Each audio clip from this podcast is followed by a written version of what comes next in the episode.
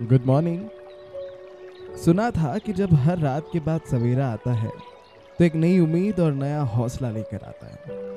पर हम अक्सर उस रात के अंधेरे को छोड़कर बाहर निकलना ही नहीं चाहते। चलो आज निकल पड़ते हैं उस सुबह की पहली किरण के साथ। निकल पड़ते हैं एक नई उम्मीद और नए हौसले के साथ। ज़िंदगी आज है, कल ना तो था और ना कभी होगा। बस जो है वो अभी है।